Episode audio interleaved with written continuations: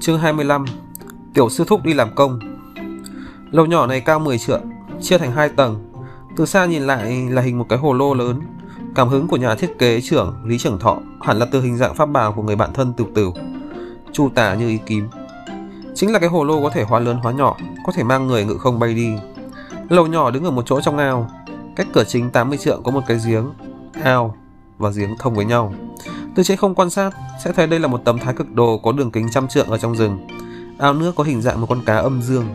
Lầu nhỏ và giếng nước là hai con mắt âm dương. Đây là một tòa phong thủy trận, có thể tạo công hiệu chấn vận trừ tà, là trận pháp của độ tiên môn thuộc về nhân giáo nhất mạch. Âm dương thái cực đồ cũng thuộc về đạo giáo này. Ở phía trước lầu nhỏ có một tấm biển gỗ ghi đàn phòng tiểu kinh phong. Nếu nhìn kỹ, còn có thể thấy hai hàng chữ nhỏ ở dưới. Bách phàm điện cho phép. Tiêu chuẩn lầu nhỏ luyện đan. Đơn giản thì đây là một tòa kiến trúc đã có giấy chứng nhận. Từ cửa chính đi vào, có một tấm bình phong bằng gỗ ở phía trước. Sau tấm bình phong là một đan đỉnh cao 6 trượng. Đan đỉnh này chiếm diện tích cực lớn. Nó dùng từ kim rèn đúc mà thành, trên đó khắc hơn trăm phương thuốc. Trên thân cũng có rất nhiều cấm chế. Chỉ là có rất nhiều miếng vá ở phần trên của lò đan, khiến nó trông khá tồi tàn. Đây vốn là một đan đỉnh bỏ hoang, nhưng chỉ có phần trên của nó là bị nổ. Lý Trường Thọ dùng quan hệ của Linh Ngư, mang nó về từ Bách Phàm Điện, lại tốn mất nửa năm sửa chữa, không ngừng cuối cùng mới có thể sử dụng. Đan đỉnh có ba chân, hai tai, bụng tròn, khắp nơi đều có hình dạng âm dương, tạo thành từng cái cửa sổ nhỏ. Trên đan đỉnh, ngưng hỏa trận cùng các linh trận khác và cấm chế đều vô cùng hoàn hảo. Qua nhiều lần Lý Trường Thọ tu bổ, uy năng của đan đỉnh này so với nguyên gốc chỉ kém ba thành. Điều đáng nói là đan đỉnh này được mang về gần như không tốn bất cứ chi phí gì. Những khối tổ kim to lớn của đan đỉnh này còn có thể chấn áp hầu hết các đặc tính của những loại linh dược khác nhau. Lúc này lò luyện đan đã trở thành bảo vật đáng giá nhất trong tiểu quỳnh phong. Toàn bộ lầu nhỏ đều lấy cái đan đỉnh này làm trung tâm mà dựng lên xung quanh. Xung quanh đan đỉnh là mấy hàng giá đỡ. Phía trên bày đầy những bình ngọc, hồ lô, hộp ngọc với đủ các loại kích cỡ. Bên trong bình ngọc chứa rất nhiều các loại linh đan rượu dược do đan đỉnh này luyện ra. Nhưng đây đều là những đan dược thông thường. Nơi đây được Lam Linh Na sắp xếp một cách vô cùng ngăn nắp. Vị tiểu sư muội này cũng đang bế quan tu hành, cố gắng tăng lên cảnh giới của mình. Lúc tù cửu từ bên này nhảy vào, Lý Trường Thọ với một thân trường bào màu xanh nhạt đang đứng cạnh cạnh đan đỉnh. Hơn mười mấy viên đan dược màu vàng nhàn nhạt, nhạt đang lơ lửng trong lòng bàn tay của hắn. Tiểu Trường Thọ, lại luyện loại đan dược nào mới à? Tiểu Cửu tràn đầy tò mò nhanh chóng bước đến. Sư thúc, người muốn nếm thử không? Vừa luyện thành thanh tâm ngưng thần đan, cải tiến một chút khẩu vị, hiệu quả cũng không tệ. Lý Trường Thọ thuận miệng hỏi. Hai viên linh đan chậm rãi bay đến trước mặt Tiểu Cửu. Tiểu Cửu đón lấy nuốt vào, miệng nhai cốt ca cốt két như nhai kẹo, sau đó ợ một tiếng thật to miệng tỏ ra một mùi thơm mát. Ừ, rất ngọt. Tiểu cửu duỗi tay phải ra, cho ta thêm mấy quả đi. Lý Trường Thọ tiện tay hút lấy một cái bình sứ bạch ngọc, đặt đan dược trong tay vào hết trong đó rồi đưa bình sứ cho Tiểu Cửu. Tiểu Cửu vẫn không rút tay về hỏi: "Thần tiên túy và danh nhân mị của tháng này?" "Yên tâm, ta làm sao dám quên phần của sư thúc ngài." Lý Trường Thọ cười khẽ, thành thật đưa lên hai cái bình ngọc có kích cỡ bằng bàn tay. Tiểu Cửu vội vàng mở bình ngọc, hít một hơi, sau đó thở dài một cách thỏa mãn. Hình như kỹ năng luyện đan và cất rượu của ngươi lại tăng lên. Hôm nay có cần ta giúp gì không? Hai tháng qua ngươi cũng không xây cất trận pháp. Ta cũng không thể cứ đến đây ăn không được. À, Hôm nay không cần. Lý Trường Thọ cười nói. Sau 20 ngày ta định mở lò để luyện chế một loại tiên đan với độ khó tương đối cao. Thỉnh sư thúc đến đây tương trợ. Tiêu cửu thoải mái vỗ ngực. Áo gai đoàn sam lay động một trận Không vấn đề Ta sẽ giúp người hết sức Sau 20 ngày phải không? Không sai Sau 20 ngày Lý Trường Thọ nghiêm mặt nói, lần luyện chế đan dược này đối với đệ tử vô cùng quan trọng. Một khi bắt đầu sẽ không thể nào dừng lại. Nếu lúc đó sư thúc không rảnh rỗi, mong kịp thời báo trước cho đệ tử biết. Mặt khác, không biết sư thúc có thể giúp đệ tử bảo vật việc này được không? Đan dược gì vậy? Sao mà thần thần tí bí bí đấy? Một loại đan dược tên là dung tiền độc đan. Tiêu cửu cả kinh, dung tiên đan, thứ này hình như còn có thể độc chết cả chân tiên. Ta đã nghe ngũ sư huynh nói qua thứ này từ rất lâu về trước. Ngươi luyện cái đồ chơi này làm gì? Lý Trường Thọ cười nói, độc kỳ thật cũng là một loại dược tính, như đồ ăn có vị chua cay ngọt vậy. Độc đan có thể dùng để giết người, cũng có thể dùng để cứu người. Sư thúc cứ yên tâm, đệ tử cũng không có hận thù với ai, mà sự thực là rất yêu thích cuộc sống của một tu sĩ, sẽ không tùy tiện đi làm mấy hành động thương thiên hại lý. Nếu luyện chế dung tiên đan thành công, đệ tử sẽ biếu tặng sư thúc số lượng giai nhân mị của một năm, coi như nằm ngoài thỏa thuận. Ừ, thành giao. Tiểu cửu nắm tay lại, đi đến trước mặt Lý Trường Thọ. Lý Trường Thọ cũng nắm tay nhẹ nhàng đụng một cái, mặt mày tiểu cửu hớn hở. Sau 20 ngày nữa ta lại tới. Sư thúc đi thong thả. Trong tiếng cười, tiểu cửu ngồi trên cái hồ lô lớn bay lên không trung tiểu quỳnh phong. Nàng quay đầu nhìn thoáng, đã thấy sương mù bay ra khắp nơi. Cơ hồ chỉ một cái chớp mắt, sương mù đã che phủ toàn bộ khu rừng. Một trận gió nhẹ thổi qua, sương mù lại biến mất không thấy gì nữa. Trong phạm vi 30 dặm, rừng rậm tựa hồ không có thay đổi gì so với lúc trước, nhưng nàng biết, tầng tầng đại trận bên trong đã bắt đầu vận chuyển.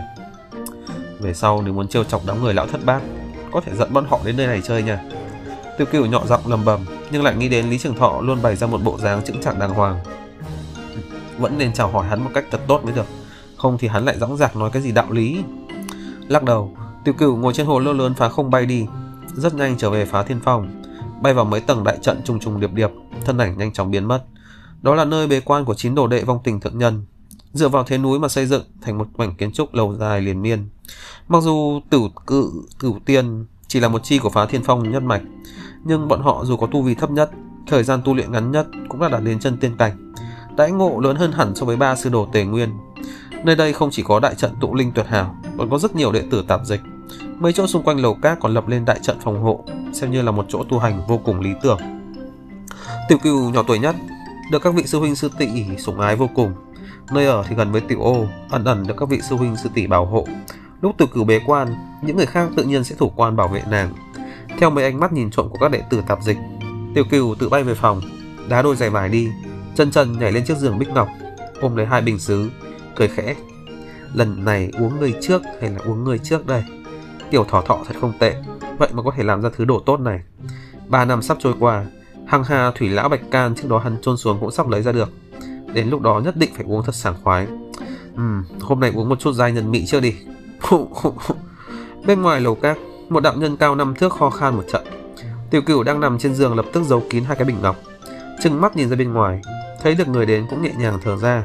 Ngũ sư huynh vào nhanh đi, ta còn chưa có mở trận. Không phải trước đó ta đã bị đại sư tỷ dân dạy hay sao? Chúng ta dù quen thuộc nhưng vẫn phải có sự tôn trọng. Tiểu ô cười nói, vừa mới đi được hai bước liền ngừng lại. Thực sự là không có chỗ để đặt chân. Nhìn trước mặt là một đống vỏ rượu, đoạt sam, cái yếm. Tiểu ô vỗ vỗ cái chán, phàn nàn. Tiểu cửu ngươi cũng đã 1.800 tuổi rồi, vậy mà đến cái phòng cũng không biết dọn. Tiểu cửu người người mấy lần, khoa tài đáp. Không có mùi gì lạ cả, không sao đâu. Nàng tiện tay cất bình ngọc nhận được vào trong khóc khí chữ vật, sau đó ngồi xếp bằng trên giường. Tiểu ô khó khăn đi qua đống đồ lộn xộn trên mặt đất, ngồi vào cái bàn thấp bên cạnh, trầm ngâm vài tiếng. Gần đây tiểu cửu ngươi hình như rất thường xuyên ghé thăm tiểu Quỳnh Phong nha. Tiểu ô cười nói, không biết ngươi đến đó làm gì. Đến chơi thôi, Con có thể làm cái gì khác hả ngũ huynh? Tiểu cửu nháy mắt mấy cái, ngũ sư huynh sao tự dưng lại quan tâm đến ta vậy? Không có gì, không có gì. Tiểu ô liên tục khoát tay nói, sau đó lại lung túng gãi đầu, nghĩ đến nhiệm vụ mà mấy vị sư tỷ sư muội giao cho, nhất thời lại không nói được. Cái này thì phải nói thế nào? Cũng không thể hỏi thẳng tiểu sư muội nhà mình Có phải ngươi động xuân tâm với ai đó trong tiểu Quỳnh Phong không? Tiểu ô lúng túng nói tiếp.